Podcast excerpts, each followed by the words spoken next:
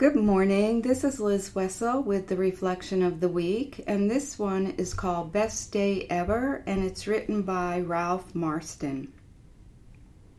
A new day has dawned, and with it, countless new positive possibilities have been born. Certainly, there are difficulties and obstacles in our lives and in our world, yet they are always outnumbered by our blessings. So focus today on those blessings and give your attention and your awareness to what is right with life. For life is not what someone tells us it will be, life is precisely what we make it. By focusing on good things and the positive possibilities, on our blessings and opportunities, we can make life truly magnificent. A new day has dawned, and you can choose to make it the best day ever. And cheer, I was just wondering, does this reflection resonate with you at all? I definitely think so. I think that um, sometimes we may have moments throughout the day that may be difficult, but if you focus on that one good moment of the day, you can really change your thinking for the day and just focus on the good things. So if someone said you were having a bad day, it was rough, for example, you have a lot of patients and all of your patients were difficult for the day, but someone stopped by and said hi to you that day, focus on something small like that that will make it a good day for you.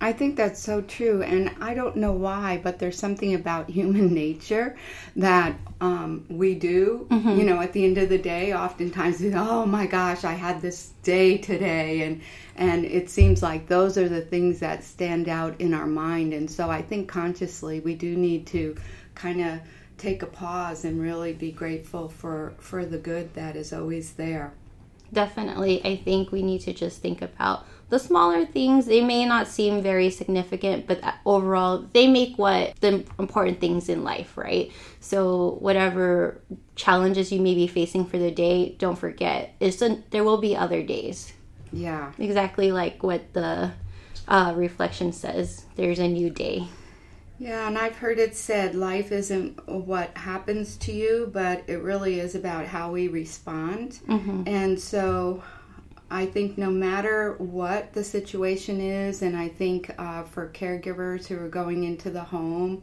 or even those in the office, and we encounter patients by phone or we hear about the suffering of patients and families, or we're experiencing that in our own lives even in the most difficult circumstances, there always seems to be some good that shines through, and um, that is really through the hands, the feet, the eyes, the listening of others, offering kind gestures uh, to one another when things do uh, tend to um, be difficult, or as you said, cheer. You know that one person who smiles at you or makes makes a difference in your day.